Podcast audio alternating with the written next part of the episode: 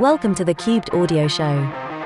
Whether you are an entrepreneur, an influencer, a sole trader, starting your first business or currently running a successful business, Cubed's got you covered.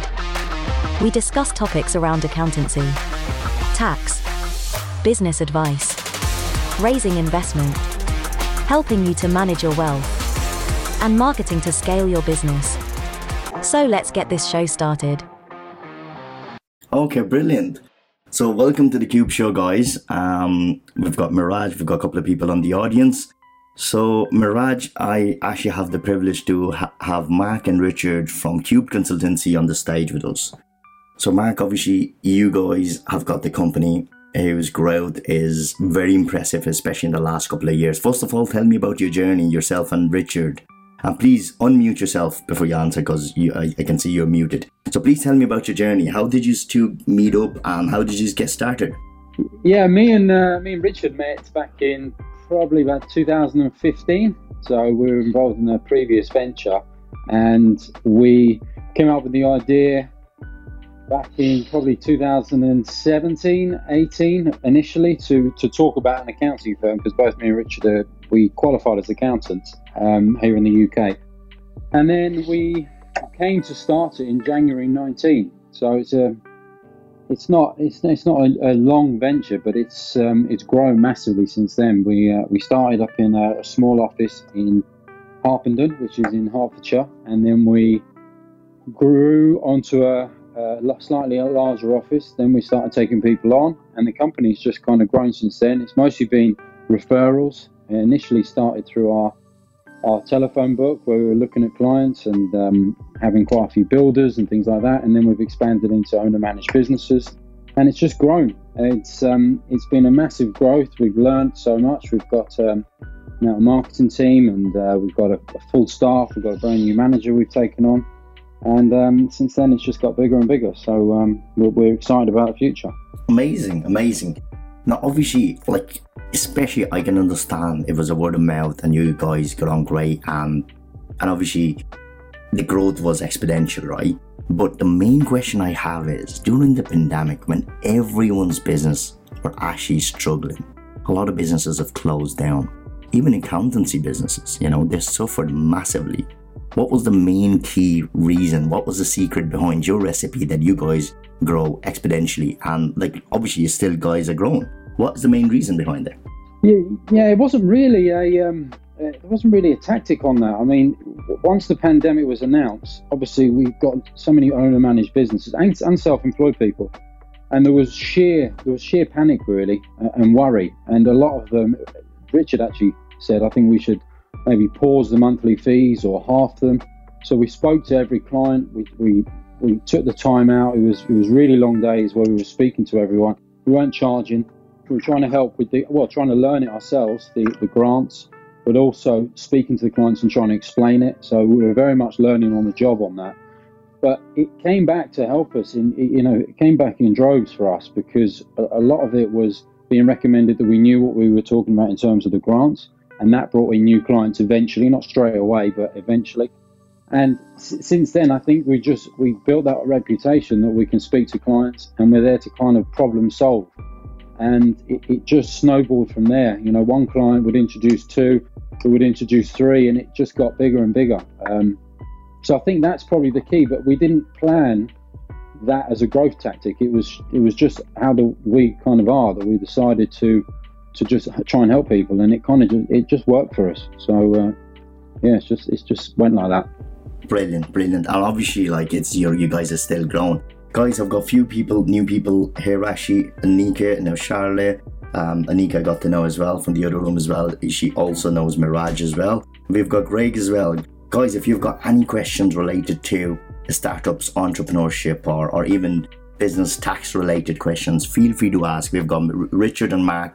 He owns the Cubed Consultancy, director of Cubed Consultancy, whose growth is exponentially in the last couple of years. So I'm going to reset the room and I'm going to let everyone know what this room is all about. Welcome to the Cubed Audio Show. Whether you are an entrepreneur, an influencer, a sole trader, starting your first business or currently running a successful business, Cubed's got you covered. We discuss topics around accountancy, tax, business advice, raising investment, helping you to manage your wealth, and marketing to scale your business. So let's get this show started. Okay. Now, guys, if you've got any questions, please raise your hand and come up on the stage. Anything you want to ask to Richard and Mark. Mark, I've got a couple of questions. Number one, obviously, there's a lot of people want to start their own business, okay? They've got an idea. They want to turn their passion into profits. What are the biggest mistakes, let's say, three biggest mistakes usually startups make before they get involved into the real business? Yeah, I mean, I would say the biggest is the rushing into either setting up a limited company, which might not be the right structure. More often than not, depending on their other incomes, self-employed is probably the route to go. Again, when I speak to a client, I always try and work out who their audience is. If they're selling to other limited companies or other practices or things like that, then the limited company might be the right route. But more often than not, when it's a startup or an online business, I always try and recommend that they not dip their toe in the water, but go in that route of self-employed.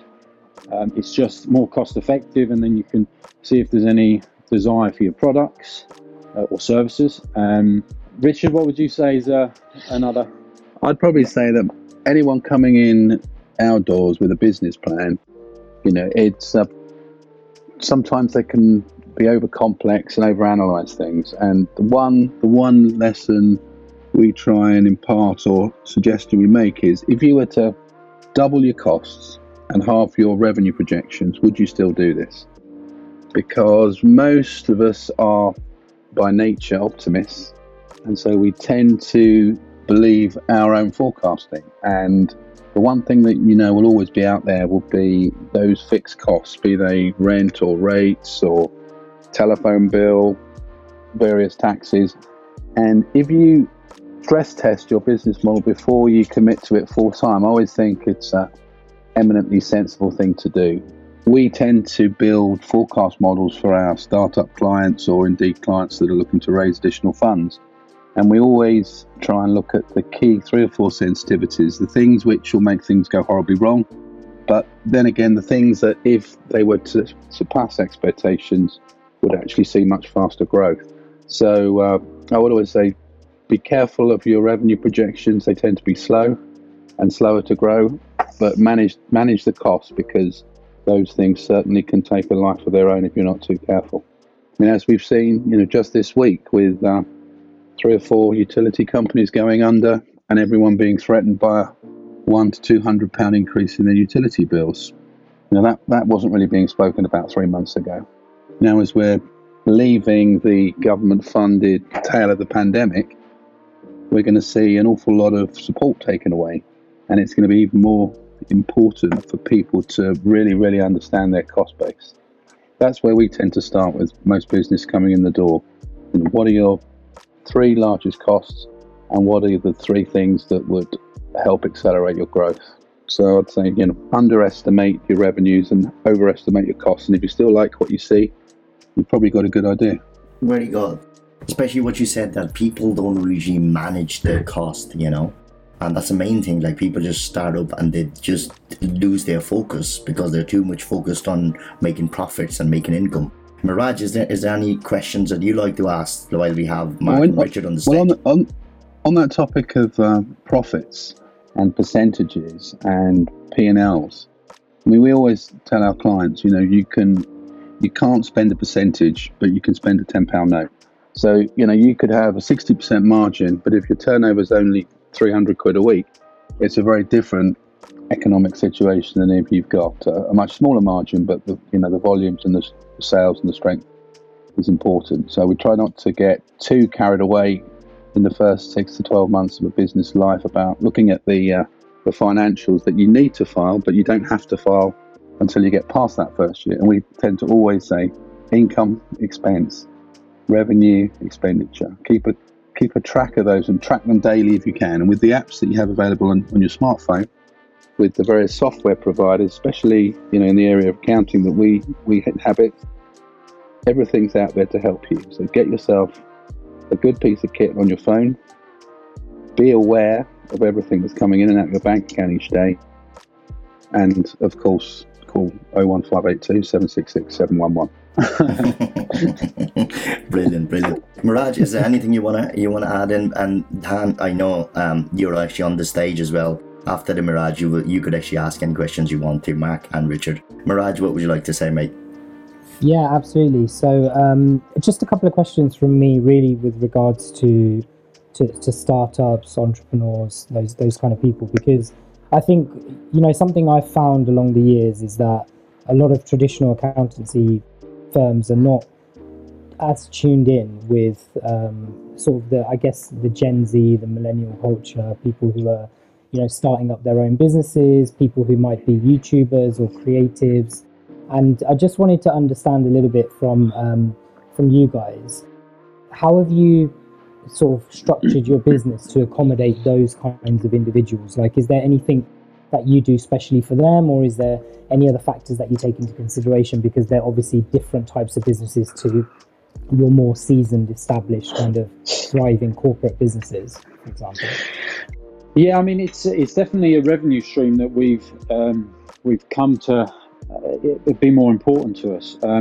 We've taken on a few quite large influencer clients, and that has taken a bit more technical research, especially in the region of VAT, where services are delivered through a screen, and if it qualifies to not have VAT. So that's, you know, being an expert in that field has kind of attracted them kind of clients. But also, a lot of these influencers and people like that are fairly new to business, and we're trying to handhold and talk them through dividends and creditors and how things like that work, as well as setting up their own payrolls and pension schemes for people they have on the payrolls. You know, there's lots of factors, but the main feature we found is that they're fairly new to business. So we have been really trying to handhold and talk them through it. You know, other technical areas we're able to help with in terms of tax regions as well. So not just the VAT, but where they are personally taxed and how that revenue is taxed and what costs can be allocated against, such as YouTube channels.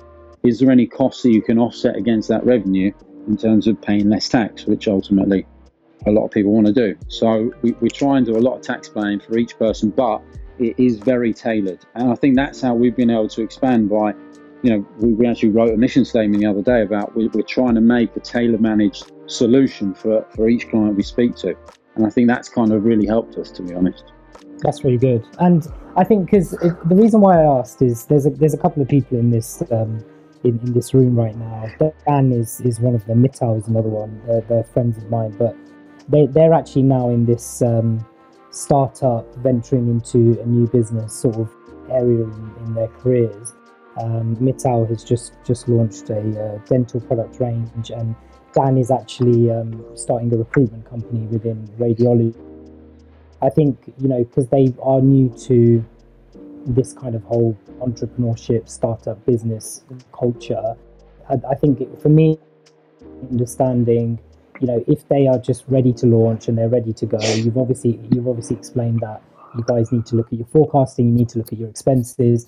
Is there anything that they need to be considering when it gets to the point of them going for funding? Do you think that they should try and grow organically to begin with, or is it not a bad thing to actually go out and get funding straight away? Well, I'll just add one little thought there, which is when you start a new business, when you're growing a business that you know was a seed and is now starting to contribute towards your, you know, your wealth.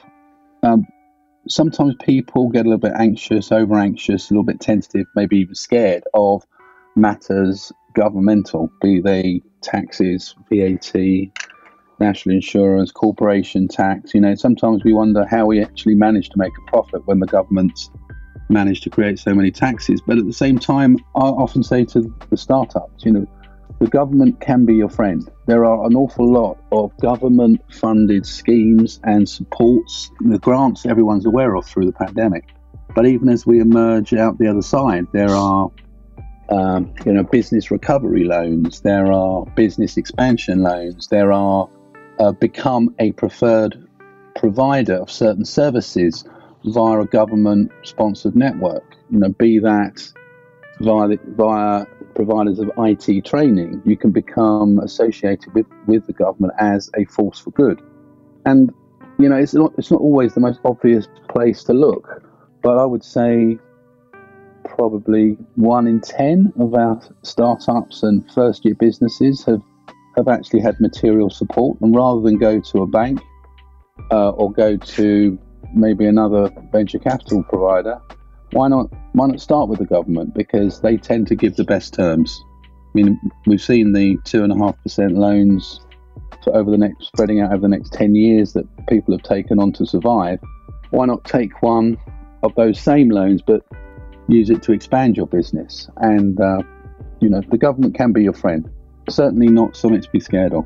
That's great. Yeah, Dan, did you want to ask any questions to Mark or Richard, because obviously we're almost at launch stage for your new business, so exciting times, but you might be getting nervous about certain things. Yeah, one of them is sort of the financial part of things. It's quite interesting. I've not heard sort of much about the government-funded schemes. How would you go about that, like in the initial stages, to sort of apply for something like that? Well, I mean, you always start from the position, you know, does your company, do you as a sole trader, do you as self-employed person, do you have a bank account in that entity's name right now, or are you operating out of your own personal bank account? If you are operating, say, through one of the main high street lenders or high street banks, you know, your normal suspects, HSBC, Lloyds, Barclays, TSB, why not go to them? They are being encouraged by the government to back recovering and freshly started businesses. And if you have an existing relationship, we tend to recommend you start there. If you have a bank account with Metro Bank, walk in the branch nearest to you and just go over to the counter and see what they can do for you. If you don't have one from the established contributors towards the British Business Bank, which is a loose aggregation of nearly 30 now financial institutions, why not apply to one as an outsider? Why not use one of the startups? I mean, we've had probably 50% of our new clients have banked either with Starling, Tide, Revolut, or Monzo. Those you know, internet or challenger banks are now part of that British Business Bank support system, and you can apply through them. And again, that's partly underwritten by us, the taxpayer. So use the credit. Yeah, the actual account that I've got at the moment for the startup that I'm starting is a Tide account, because I did struggle a little bit with the high street banks that they weren't that keen initially to sort of open the account for me. But good to know that Tide is that I'll have just as much of a chance with an account that's sort of more online. Yeah, well, my dad always used to say that a bank will lend you as much money as you want, provided you can prove that you don't need it. And that historically has been an issue with the high street lenders. You might remember during the early days of the pandemic, they had what was called CBILS, the Coronavirus Business Interruption Loan Scheme. However, they only lent out 3 or 4 billion in the first month of operation, which sounds a big number, but when you divide it across the number of small businesses up and down the country, it's tiny and pitiful. And that was because the banks were only being offered protection or credit protection by the government of 80%. The moment the government took away the need for you as an individual to personally guarantee 20% of a loan, and they took that from you, the floodgates opened and 50 billion was lent over the next 2 months. So those schemes are still there. I mean, the business recovery scheme is out there for everybody. And, you know, we often hold hand. We have a couple of clients right now who are going through the throes of that. Some are getting more success than others. One who banks with NatWest is actually most probably going to attract finance from Metro Bank. Another that does bank with Tide is possibly going to get somewhere with Starling. So it's not always where you find it, but definitely start with the bank with whom you have the best relationship. That may only be banking records and transactional proof for the last 3 to 6 months. But it's more than another. But they will give you some credit for that at the very least. How long have you been in operation? So it's still very like startup stages, which the recruitment business itself is going to be working through sort of a digital application, a mobile application, a web application, which is just coming to the end of the developing stage. So it is very early stages still. We've not actually got a final product just yet, but yeah. So in terms of that as well, I would ensure that you look through all your records in terms of your personal costs that you've incurred to date. Yeah, because when you do have your company, you'll have a thing called a director's loan account, and you only really get that in your at the beginning of your first year of trade, where you look to say, right, in the build-up, it's cost me this, and you know the charges you can put. And at any point in time, once the company becomes profitable, you can take that out tax-free. So it's worth spending the time looking through costs that you've incurred to bring it to where it is today. Yeah, and you often forget how what those costs were and for how long you've been incurring them. And Mark's advice there is, you know, is spot on. Go back over 2 years of personal bank statements. You'll be surprised how much capital you've taken from your ongoing savings and invested into the business even before you open the doors, or in your case, start selling the app, I guess. Is your app going to be for sale, or is it one you're going to give away to the recruiters? So it's going to be for the recruitment company itself. It's going to be for the radiology professionals to use to pick up sort of shifts, clinical shifts, like locum shifts in hospitals. So it's something that they'll have access to, as well as hospitals will have access to as well. So you're aiming it at hospital trusts or radiographers for hire, or both?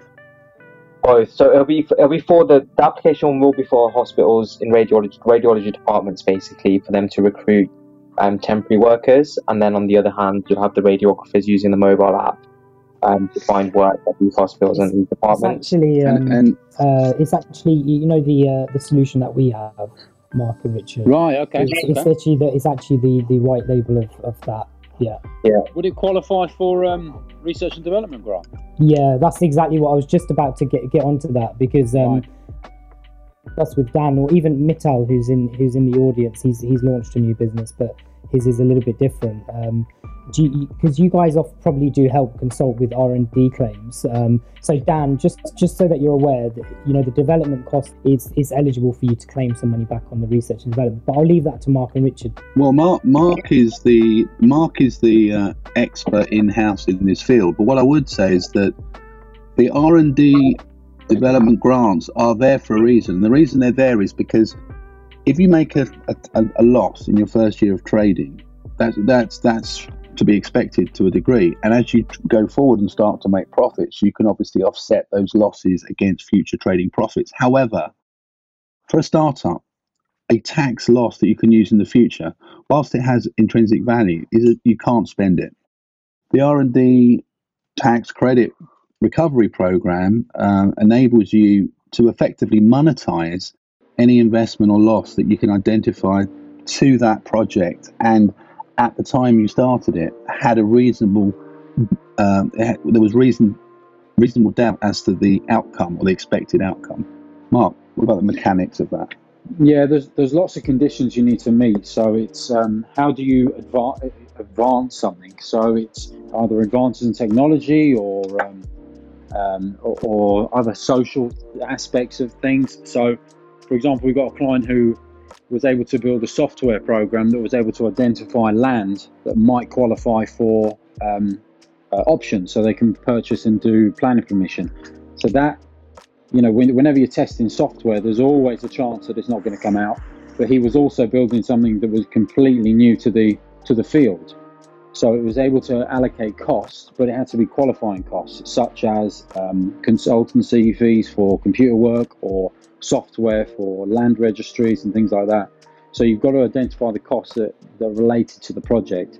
But how it will work is they take that cost and they times it by 230%, and then they take that from your loss and they'll give you a tax credit of 14% on that. So it can be quite a substantial input into the business. It can be really useful. The key point, Mark, being that will come back as cash. As cash, straight back into the company, yeah. Yeah, so if somebody like Mittal or Dan, for example, put £100,000 into a clearly identifiable project which had some risk, what might that come back as in terms of cash in their bank? So it would inflate the loss. If it was a £100,000 loss, it would times that by 230%, and then you get 14% of that straight back. If you've already got a loss already, which you'd imagine it would be, it would then inflate that loss even more. You know, we've got some fairly big grants that that have been processed, and HMRC are really trying to encourage research and development. It's a field they're trying to encourage more people to go for. You can also either get the cash straight back into your profits, into your bank account, or you can inflate the losses so you pay less tax as well. So there's two options there. That's over £30,000 into your bank within a few weeks. Yeah, and am I correct in saying that this is you can do this ongoing, because obviously tech development stuff is obviously something that you're always changing, right? As time goes on. It attaches to a tax year, right, Mark? Each claim? That's right. It goes on each tax year. You can go back 2 years, 2 full tax years from your first claim, but then each year you can apply for it. So that's just something that Dan and Mittal, you know, for your costs and everything that you guys have incurred in terms of building this business. And am I right in saying that it's not just technology, it's like staffing and everything as well, right? It's like there's certain ones that you can't. I mean, consultancy, for example, you can only claim 65% of that. Rent, you wouldn't be able to claim that. There's a few other little scenarios that you wouldn't, but what they are asking for now is they are asking for more details. So for example, if you are claiming wages, they will ask for that person's full name, NI, and a copy of the gross report that you've put through as a payroll. So this is just a few more details they're asking for. Yeah. So has there been recently any questions that have surprised you in terms of what HMRC are starting to peel back and starting to inquire about? I mean, what about that building project we did recently? Has there been any pushback on that? Well, the only thing that we've been asked for recently is a list of subcontractors, full names again, not national insurances, but full names and what they carried out on the project. Right. So they are asking for more details. Every day is a school day. That's great. Right. Yeah. So Dan and Mittal, I think, you know, when it comes to that point, it's worth reaching out to Mark and Richard, because they can talk you through that process. It might help you to get some of that money back, you know, on the cost that you've incurred to start up your business. Yeah, so it goes back to that point I made earlier. You know, the government can often be your friend, and it's often sitting where you least expect to find it. Yeah, some valuable information there, guys. All I would suggest is we've got Mark and Richard. Make sure you follow these boys, and we will be hosting room every single Wednesday. Is that right, Mark? From 8 o'clock till 8:30. Yeah, that's correct. Yeah, and we'll be taking all the questions from all the startups, entrepreneurs, business owners, text related, business consultancy, marketing, anything you need to ask. We're going to be here every Wednesday from 8 o'clock till 8:30. So if anyone wants to come up on the stage and want to ask a question, please feel free to do so. And we would love to have you, you know. Before we ask for any more questions, let me just quickly reset the room. So what Cubed Group, what we are all about. Here we go. Welcome to the Cubed Audio Show. Whether you are an entrepreneur, an influencer, a sole trader, starting your first business, or currently running a successful business, Cubed's got you covered. We discuss topics around accountancy, tax, business advice, raising investment, helping you to manage your wealth, and marketing to scale your business. So let's get this show started. So this is the Cubed Group is all about. So Dan, if you've got any more questions, feel free to reach out to Mark and Richard on the back channel, and please give them a follow and give everyone a follow. And that's pretty much it. Is there anything else, Mark and Richard, you would like to say before we close up? Well, I was just going to say one thing that cropped up this week was we were chatting in the office, and on any given week or any given month or in any given part of a cycle, you get asked the same questions repeatedly of any given week. And so I thought what we might start doing from next week is, you know, the most asked question of the week. So for example, this week, the most asked question was, does the national insurance increase announced by the government impact me as a director sole trader who pays myself through dividends? And the answer is yes, but not as bad as if you were an employee in a company, because whereas in a company, you get hit with another 1.25% deducted from your wages, and the company pays another 1.25% for hiring you. If you're a director managed company paying yourself in dividends, you just get the one lot of 1.25% going forward. So we've had that asked quite a few times this week, so I thought I'd just share that. If you're a sole trader director paying dividends, you're 1.25% worse off than you were last month. If you are a company employing a person, that amount is 2.5%. Okay? Brilliant. Thanks very much. So anything else you want to say, or will we just wrap up for today? No, that's it. Thanks very much, Ozzy, for organising this. Really appreciate it. And yeah, thank you very much. Absolutely. Pleasure. Thanks for hosting. Thanks very much, guys. Thank you, everyone. Yeah, thanks, everyone. So we'll be hosting a room every Wednesday from 8 o'clock, and we'll be taking questions from all the entrepreneurs, startups and business owners. So, okay, guys, have a good day and talk to you soon. You've got plans, ideas, dreams to achieve great things and leave your mark on the world.